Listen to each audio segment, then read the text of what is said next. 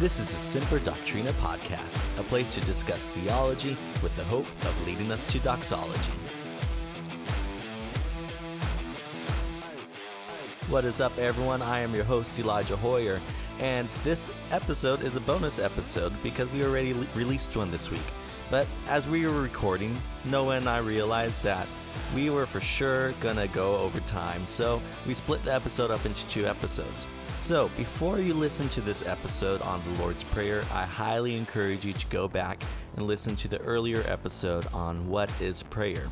Then, once you're done with that, join in with us on this episode. So, without further ado, let's get started.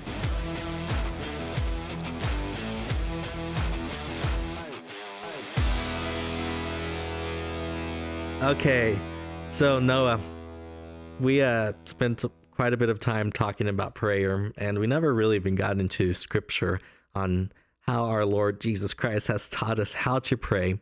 So let let's do that. We will be actually in Matthew chapter six, uh, starting in verse five. Yeah, that's a five.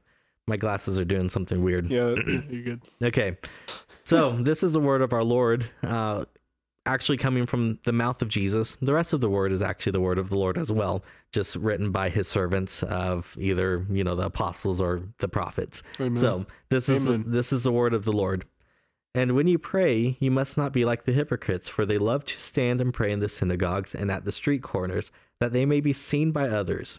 Truly I say to you, they have received their reward. But when you pray, go into your room and shut the door and pray to your Father who is in secret. And your Father who sees in secret will reward you. And when you pray, do not heap up empty phrases, as the Gentiles do, for they think they will be heard for their many words. For they think they will be heard for their many words. Do not be like them, for your Father knows what you need before you ask Him. Pray like this Our Father in heaven, hallowed be your name. Your kingdom come, your will be done on earth as it is in heaven. Give us this day our daily bread, and forgive us our debts as we have forgiven our debtors. And lead us not into temptation, but deliver us from evil. For if you forgive others their trespasses, your heavenly Father will also forgive you. But if you do not forgive others their trespasses, neither will your Father forgive your trespasses. So we're going to be focusing primarily on verses 9 through 13, but we're not necessarily going to be um, constricted to that. So if you want to pull from some of the surrounding verses, feel free to do that. But this is the exact words in which Jesus taught his followers to pray. And if you follow if you follow the the, the this prayer uh, sentence by sentence, line by line, you'll actually realize that this is kind of a summarization of what all of Scripture is pointing forward to, Hmm. um, about about the Father being glorified, about people being reconciled first and foremost to Him, but also to each other, um, and us being satisfied in Him, and us um, turning away from what is evil and towards what is righteous. So let's just kind of go through this line by line, and let's talk about how we can pray this, um, so that you know it, it it is all right to pray this prayer and earnestly pray it, but it's also a right to pray this prayer and then also start praying what you know of what Scripture says about about this that specific line. So, for example, our Father in heaven, hallowed be your name. So, what what what does that mean? Our Father in heaven, hallowed be your name. Lord, may your name be made great. that, that that is basically the the most um simple translation to that, but it is so true. Lord, let your name be made great. So, as we look at that and as we think of other passages, what what might what might that look like in your life of uh if like if you woke up tomorrow to pray the Lord's prayer, what what would you dive into with that specific line? Yeah. Well, I don't. I think there's almost no end to the ways you could go with that. Um, I think I would. I think two things uh, immediately. One, uh, that can be both prayed as a declaration and as a request. So, first, you know, I think you could pray that as a declaration to the Lord, um, praising Him because His name is great, Yeah. praising Him for what He has done, um, praising him for what we know he will do in the future and offering up adoration and praise born out of the scriptures for what he does. And I think like one of the things that I do personally in my own life is when I read uh, whatever I'm reading in the scriptures that day, I one of the first thing I try to pray out of that scripture is I try what is what is the Lord revealed about himself in that scripture Mhm. that I can get that I should praise him for. Um so like, you know, right now I'm going through um I'm reading through Titus over and over and over again and for a while I'm just trying to get that cemented in my brain. I'm reading also through First Samuel. And um one of the most beautiful prayers I think in the Bible is the prayer of Hannah when she's praying that the Lord would grant her a son. And she offers up just this this prayer of of praise and of supplication, praising God for what you know, for His goodness, for His graciousness, for you know, raising up the humble and um, humbling the proud. Um, he's you know just praising God for who He is and what He has done. So I think in our lives, every day you ought to begin your day. I think it would be also very helpful in your prayers to begin by praying, thinking and reflecting on what is praiseworthy about the Lord and spending time praising Him Mhm. for that. And then two, like you were saying, I think it ought to be a request. And then I think that kind of goes into fears of life. So, you know, if you're going to work for, you know, the day, Yeah. praying that you know what lord how can you know pray that he would be glorified that his name would be made great uh his name would be made great in through you at your work you know? So i think most people probably work with unbelievers.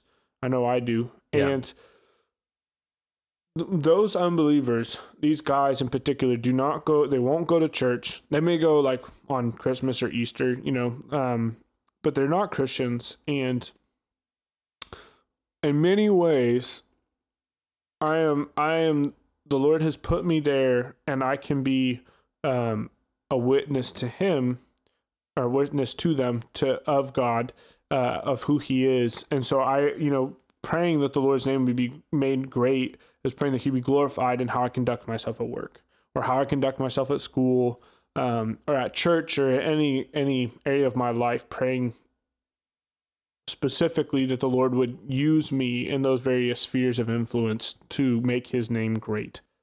Yeah. So good. Um yeah, it this prayer is um that line is kind of this is a cheesy way to say it. It is a unlimited type of of prayer. Yeah. Um you can pray it in the biggest macro aspect.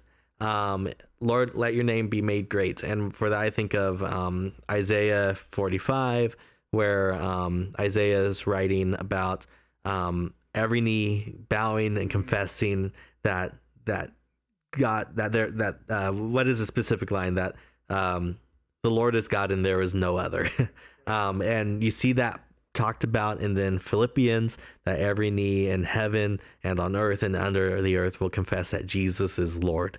So you can pray it at, in that big mac, macro type prayer of that the whole world, the whole cosmos will recognize that that the Lord is great, that He is Lord, that there is none like Him. But then you can you can bring that down into a micro level of um, if you have kids, what greater prayer to pray for them than that? Lord, hallowed be your name among my kids. May your name be made great. If you have siblings, pray that for your siblings. Pray it for your workplace. Pray it. pray it for your church. Yeah. Man, that that's a prayer that needs to be prayed for a lot of churches, whether your church is solid or whether your church is on the verge of having their lampstand taken away. Like that's a prayer we need to be praying for for all that we come in contact with from the from the smallest micro scale to the greatest macro scale. Hmm. Yeah, I think that's that's really good. And I think that's it's such a vital part of our prayer that and then going back to, you know, our conversation that we had earlier about prayer and kind of the vending machine view of God and prayer. Praying that the Lord's name would be made great is I think that's one of the primary ways that we pray in accordance with God's Yeah. will because God's will throughout the scriptures is for his own glory. And, Yeah. and he moves for his glory. So we ought to pray that. Like you were saying, I think that's just a great point. From the biggest levels of life, uh, the cosmic levels of that prayer to, you know, the little minute little things, you know, like my Mhm. family, and my kids, and um, having that kind of heart posture that and I think that's intentional too. That that's the that's the driving opening heart of the prayer that Jesus Yeah. says, This is your skeleton for prayer. You start with pray that the Lord's name would be made great. Pray for his glory first and foremost, Mm-hmm. which will help inform everything to follow.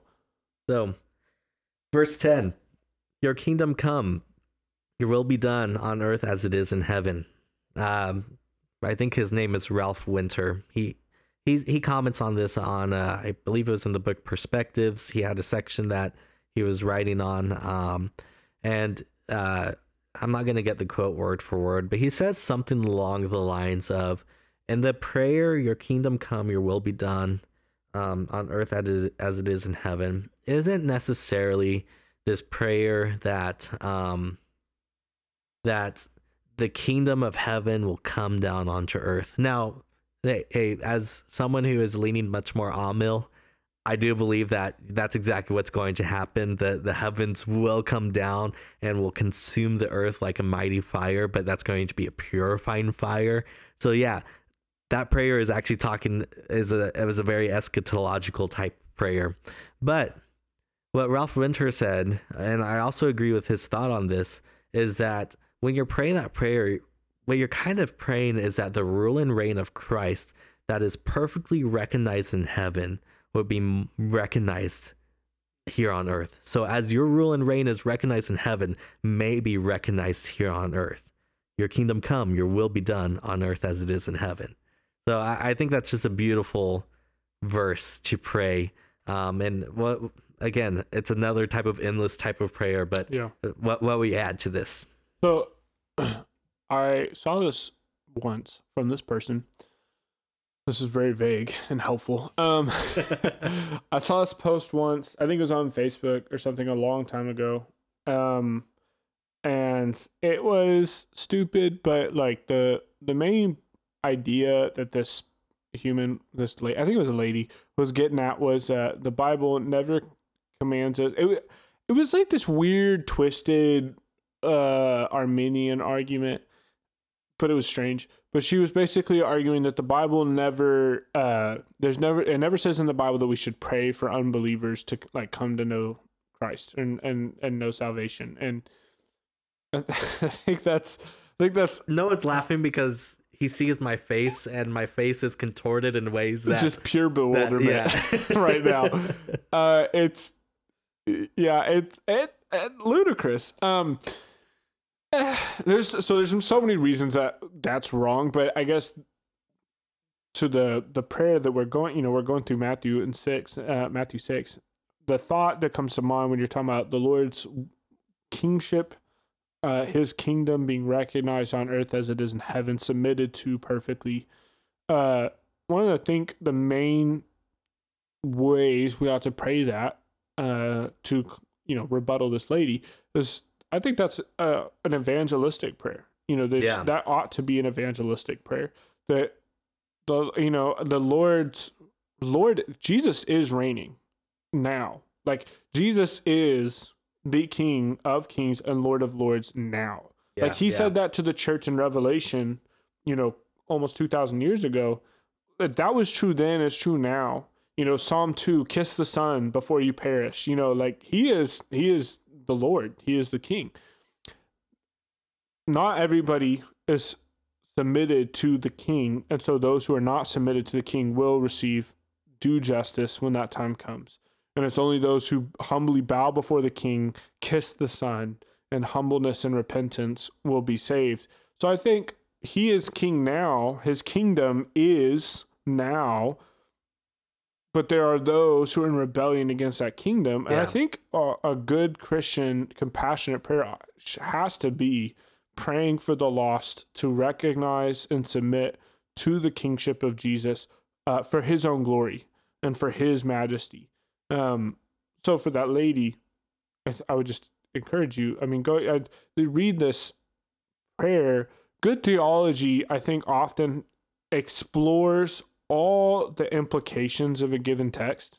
You know, if you read the Puritans or the Reformers or, um, I mean, just, you know, the early church fathers, it is astounding to me often when I read them how, I mean, it takes time and it takes actual thinking but they take texts and they go through so many implications. They don't Yeah. just stop at kind of like the immediate clear ones. They they push and push and push. So anyway, all that say, I think that's a very clear implication of this. Pray the kingdom come. I think pray for the lost. Pray for those who are not submitted to the king, that they would kiss the king, that they would kiss the son, that they would repent. Um, so that when the consummation of the kingdom comes, uh, he comes to judge the living and the dead, that they would not perish, um, but that they would be saved to his glory and praise. Yeah. Man. Just the whole the whole conversation of the kingdom of God. Um that would derail this whole conversation That's if we were to dive into that. Uh but we'll save that for a later episode yeah, another episode. conversation for another later time. episode. Um so maybe that's one that I can convince Noah to come on to for um because Oh, the, yeah. the whole conversation of the kingdom of God is an amazing conversation. I love Yeah, it. I would love that. Um, so let's let's go on to the next verse. Give us this day our daily bread. Hmm. Give us this day our daily bread. So is um what what is Christ talking about here? Is he talking about like actual physical bread? Um maybe. But I think it's deeper than that. I, I- know it's deeper than that. Um it's no wonder that Jesus is self-proclaiming himself as the bread of life. Um and man, this goes into a huge cultural context deal of like their view of bread. Bread was a huge deal for them. Um bread bread was the centerpiece of all their meals. Um just if you didn't have bread, you didn't eat. Um so it's not talking about just this uh, white bread that we have, but it's actually like a subsistent bread. Um, and when Jesus says, I am the bread of life, he is saying, I am your portion. I am your satisfaction.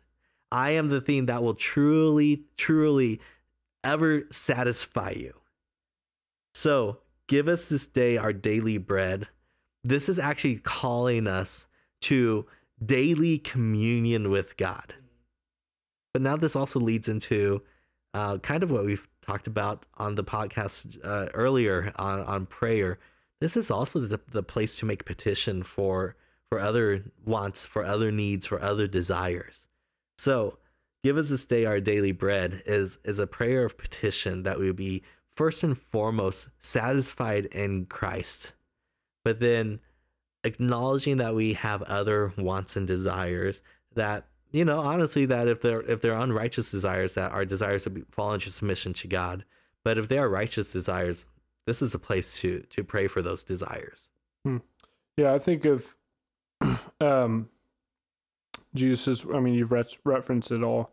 Um you've referenced this many times already and what you've said in John 6. And there's just a couple things that stick out to me. You know, the Israelites, Jesus is in this discussion with the Israelites and they say to him, "Then what sign will you do that we may see and believe you? What work do you perform?" Our fathers ate the manna in the wilderness, as it is written, He gave them bread from heaven to eat. Jesus said to them, Truly, truly, I say to you, it was not Moses who gave you the bread from heaven, but my Father gives you the true bread from heaven. For the bread of God is he who comes down from heaven and gives life to the world. They said to him, Sir, give us this bread always. Jesus said to them, I am the bread of life. Whoever comes to me shall not hunger, and whoever believes in me shall never thirst. And I think, like, I, I don't know. So, first and foremost, like, to your point, I just think ultimately you have to understand this as not to like spiritualize this text away, but you have to understand that give us this our this day our daily bread. Um, the Israelites talk about the the manna in the wilderness, the bread given to them that they would live, and and Jesus is coming back to them saying basically like that that bread is not true life. It's temporal, but you will die. yeah And I am the bread of eternal life. Um, and I think I don't know. Maybe this is a stretch, and if it is, you know, um, anybody who knows can come knock me upside the head because I'm more than willing to learn. But he goes on in John six to talk about how his his his body is true true bread and his uh, his blood is true wine, and so like to get into the Lord's Supper. Just want to say, every other gospel but the Gospel of John says something about the Lord's Supper I may be a little bit off on this, but I believe this is the only account in John in which Jesus correlates his body with bread and his blood with wine. So I think you are correct in correlating this with the Lord's Supper. I'm just I'm just affirming that really quickly. Um, and no, we are not saying transubstantiation or consubstantiation, but we're also kind of denying a purely moral, memorialistic approach to um, to the Lord's Supper. So go ahead. Yeah. So if I'm well, if I may put in a plug again, pl- i mean, I have man, I have. Plug, I need. I need to get plug away. I need to get paid for how many like different products I am uh, promoting right now. But um, wonderful, a wonderful podcast out there that you should listen to. Uh, if you like this podcast, is called the Reformed Brotherhood. Um, Hoyer and I both listen to it um, avidly. It is oh, just wonderful. Um, wonderful brothers in Christ sharing wonderful theology um, with a very similar dynamic, probably to that of Hoyer and I. They're good friends and much smarter than we are. So um, in some ways, they would be a run lot more edifying. around us.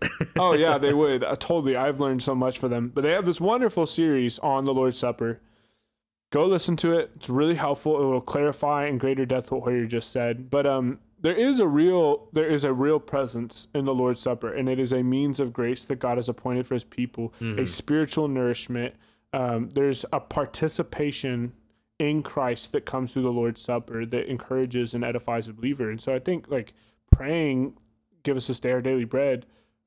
Well, I think like in one way, in a sense, that that goes to the Lord's Supper, this this covenantal promise given to His people that if they partake of the bread and the wine, that there is this spiritual nourishment. You know, like, but like, um, so it's just a, such a powerful verse because it's also like you're saying, it is material things. Yeah. Right. Like God is the one who provides. He sends the the rain on the just and the unjust, and He sends the sun to shine on the just and the unjust. You know, He provides for the lilies. He provides for the birds. Well, he pro- how does He give food to the birds?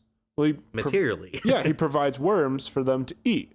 And so like God is such a good, wonderful God that this verse if you I think if you could fall into different camps of error, but if you purely spiritualize away this verse, I think you're off a bit because yeah. it is surely spiritual and I think ultimately refers to Christ. But if you deny that it is truly a prayer for God to provide materially, temporally for what we need, then I think you're off. Um, and then vice versa. If you deny the spiritual aspect of it and say it's just like praying for bread, praying for material things, I think you're also off. So it's just a beautiful verse where Jesus is telling it like pray for the spiritual nourishment, the bread that is Christ, His presence to fill you and satisfy you, to be satisfied in Christ. But then also as a a child with childlike faith going before a sovereign God who is able to meet His people's needs. Um, God gave the Israelites manna in the wilderness. And there's many things we can take in that text and understand the spiritual truths in that. Well, we shouldn't just we should not bypass the fact that it really was just he met a temporal need. They would have died. Yeah. Um, but he gave them food so that they could live. And God is good and gracious to do that in our lives. So we can and should pray, Lord, provide what I need, which is often less than we think, but um, He will provide what we need. Yeah, that that's that's good. Man, I want to talk more about the Lord's Supper as well. Um, but let's keep moving. keep on trucking. Keep, keep on trucking. Okay, uh, verse 12. And forgive us our debts as we also have forgiven our debtors. Man, that's probably one of the hardest ones to pray. Um, uh, yeah. Because the, easy, the, first part's like easy yeah. in a sense, because like forgive us our debts. Well, everybody wants well, to be forgiven okay. our debts. Hold up, though. I don't know if that one's so easy to pray. Okay. Uh, the reason why I say that, how often is it when you or I sin that our first response isn't to approach the throne room of God saying, Father, I have sinned against you. Forgive me, a, a wretched sinner. No, more often than not, we, we go to self deprecating, we go to um, hatred of self, basically. Uh, it's it's not a righteous hatred of self, but it's it's like one of those. Well, We I try to like, yeah, we like try to atone. we try for to atone our for ourselves. Yeah. or, or it's one of those things that um we we shy away from god so i i don't yeah in theory i would agree with you that that's the easy one to pray but i find that um for me my my bent isn't necessarily not forgiving others but it's more getting to the point where i ask the lord to forgive me not because I haven't recognized I have sinned, but it's more I'm I'm so ashamed of my sin that that I'm afraid to even approach the throne room of God, which is which is not at all what Scripture calls. But It- Yeah, yeah, there it- is a necessity for a humble heart. Um, I think you're exactly right. To to acknowledge, to pray that prayer means that I have to acknowledge that I have sinned, yeah, and I think that's a good a good reminder that we're often we can be really bad at that. And I like if I start to think about it, you know, there's many ways that I sin in my life that I I think I struggle still in my heart to accept to recognize and truly submit to the fact that that's wrong because my flesh desires it and so it's kind of I would think well if I want you know it, it feels good yeah, so, like, is it really that bad? But like having a true humble heart that says that is wrong. Um, and then like you were saying, yeah, having a humble heart to recognize I need forgiveness from God. You know, like Psalm 51, against you and you alone have I sinned Yeah. and done what is evil in your sight. I need forgiveness from you and you alone. You ultimately are the one I've sinned against you alone. and Ultimately are the one that I need forgiveness from. Um, I guess I just say, so I, I I'm gonna partially rescind my previous statement. there we go. I'm gonna partially rescind it because I think you're right. Um, I think that's really fair. I think the reason I say that, um, though maybe I should nuance it and clarify it, is this a really interesting s- statement because there seems to be um this like qualification almost. There's a condition, Yeah, it's yes. Thank and, you. and the condition is solidified even deeper once Jesus has finished the Lord's prayer. right. Right. So, uh, do you mind if I read that really quick? Bro, go for it. Okay, because the word can say it way better than we ever can. Amen. For if you forgive others their trespasses, your heavenly Father also f- will also forgive you. But if you do not forgive others their trespasses, neither will your Father forgive your trespasses. There is an inherent condition Oh yeah. that is mentioned there. Yeah, he's he's and I think that's why it's hard is so I mean, I'm just gonna throw this out there, and you can yell at Hoyer and send him emails and texts and scream at him because he's the host, and I don't have to deal with it. But I'm just gonna put this out there that uh, often prayer in the Bible is conditional. An answer to prayer is conditional. And if you don't believe me, go look up verses on prayer. Uh, John, Jesus makes that very clear in John that his often answers to prayer conditional, that they are in accordance with God's will, and that those people are are- living in accordance with you- God's yeah, will. if you're not living in accordance to God's Right. will, there are many times where God will say, I will not hear your prayers. right. Also, the Lord does not hear the prayers of those who are not his. Yeah. Which is also scriptural. Uh, Maybe I should find that passage, but I know that's in there. Let me find it. Go ahead and keep talking. Well, yeah, I you you make a mistake if you presume that God is always gonna do something, or you know, um, I'm gonna pray this, and I'm gonna presume that God's gonna answer because I have a faulty view of prayer and how God always answers my pro, you know, my prayers. Um, but like you're saying, I mean, this that's an ex- in 14 verses 14 and 15. That's an explicit condition.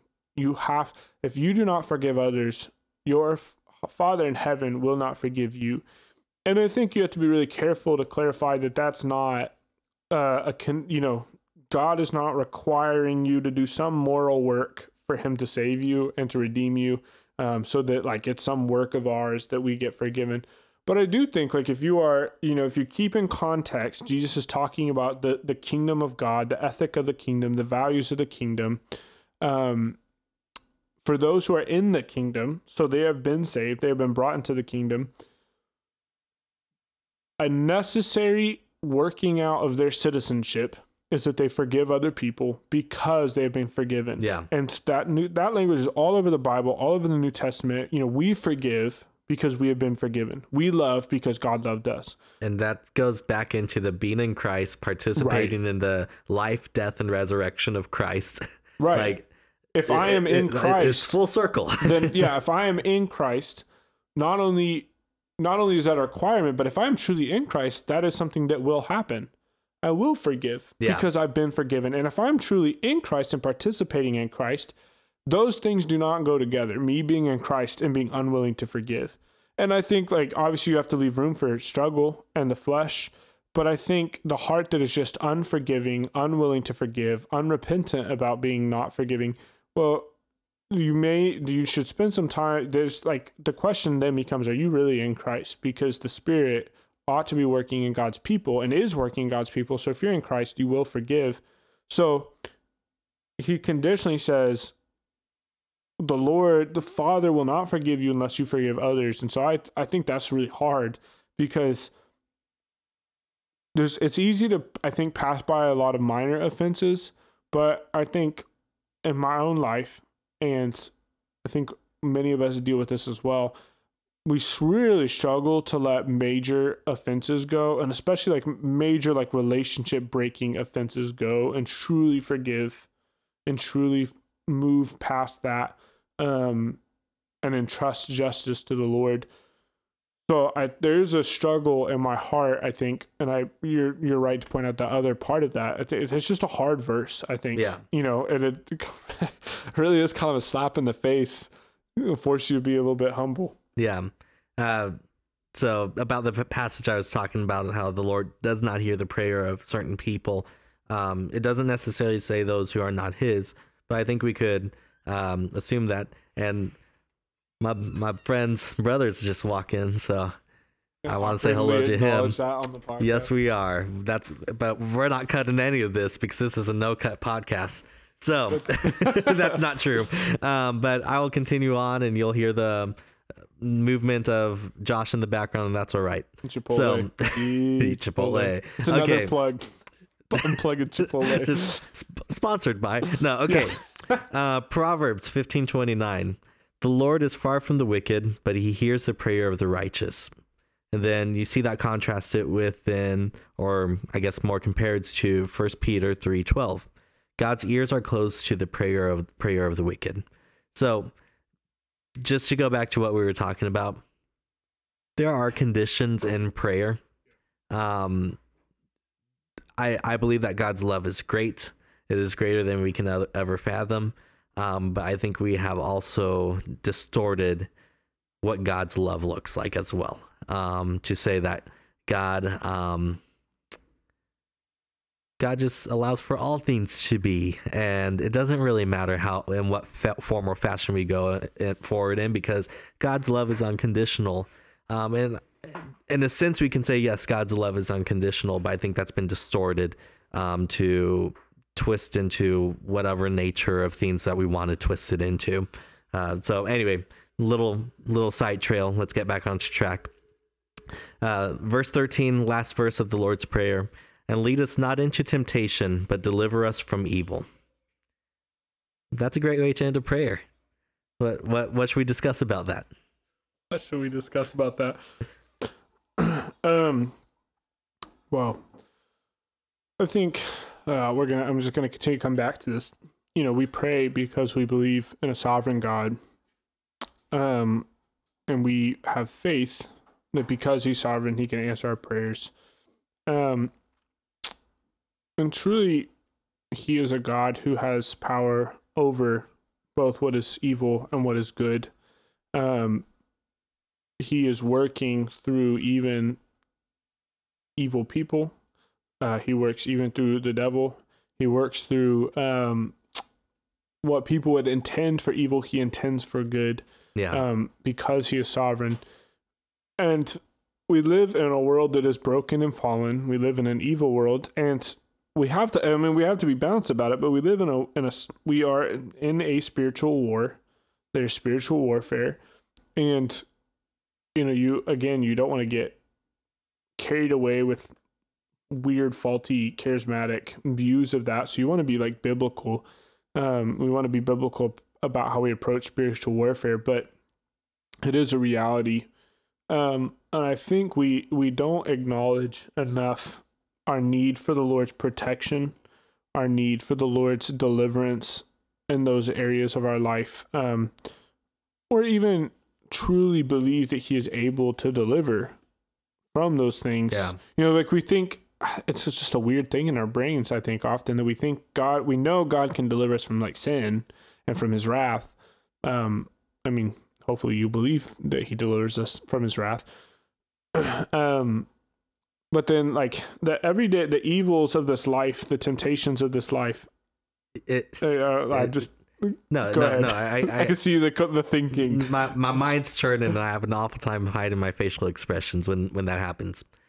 It's one of those things that's like, um, monergism, sovereignty of God, and salvation. We believe. So many people believe that um, it is the Lord's work for salvation, for justification. It is Him who's done the electing. It is Him who's done the saving. It is Him who's done the regeneration. But then, for whatever reason, there just becomes this switch in our brain that we're like, oh, but fleeing from temptation is my work. Uh, okay, wait, scratch that. Uh, more sanctification is my work. Yeah. We we're moner we're we we're uh we hold to monergism and salvation, but we become synergist in our approach to sanctification. And by that, for those who do not know, monergism, um, it is the Lord's work, not my own work. Synergism, it's me that participates in the saving work of God. Um, and that's just straight up um, uh, Pelagian her- heresy, needs to be rejected. Just gonna put that out there. uh, so we these people who are f- firm moner monergists, if that's a word, become synergists when it comes to sanctification. Yeah. And I we have to acknowledge again this comes back to we are abide in Christ, we are participants in Christ, we are in Christ. Sanctification then is um, a work that is done in our lives uh, because we're in Christ and Christ is purifying his bride. Um, and salvation is a work that has happened in justification. It is a work that is happening in sanctification, and it is a work that will happen in glorification. It's a lifelong process, and it will never stop. And so, you know, James says, you know, that about temptation that you know God does not is not tempted. The Father is not tempted, nor does He tempt. Um, he does not tempt people to sin, but people are tempted by their own evil desires. Um, and it is we have to pray and trust the God who cannot be tempted, who is not tempted. Um, he is only one again who then can deliver from temptation. And then go back to Hebrews 4, Jesus is the great high priest who was tempted in every Yep. way as a man, truly God, truly man.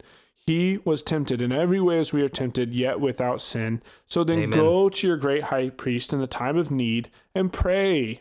Deliver me from this temptation. Deliver me from this desire. Deliver me from this evil and help me. You will find grace and you will find help in your time of need.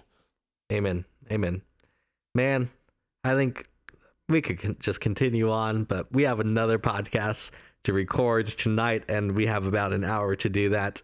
And with how we were going so slow right now, we need to get started on that. So let's let's just finish with um, a very reverent reading of the Lord's Prayer, um, and I'll end it with Amen, and we'll we'll be good to go to the, the next scene, I guess. Sounds so good.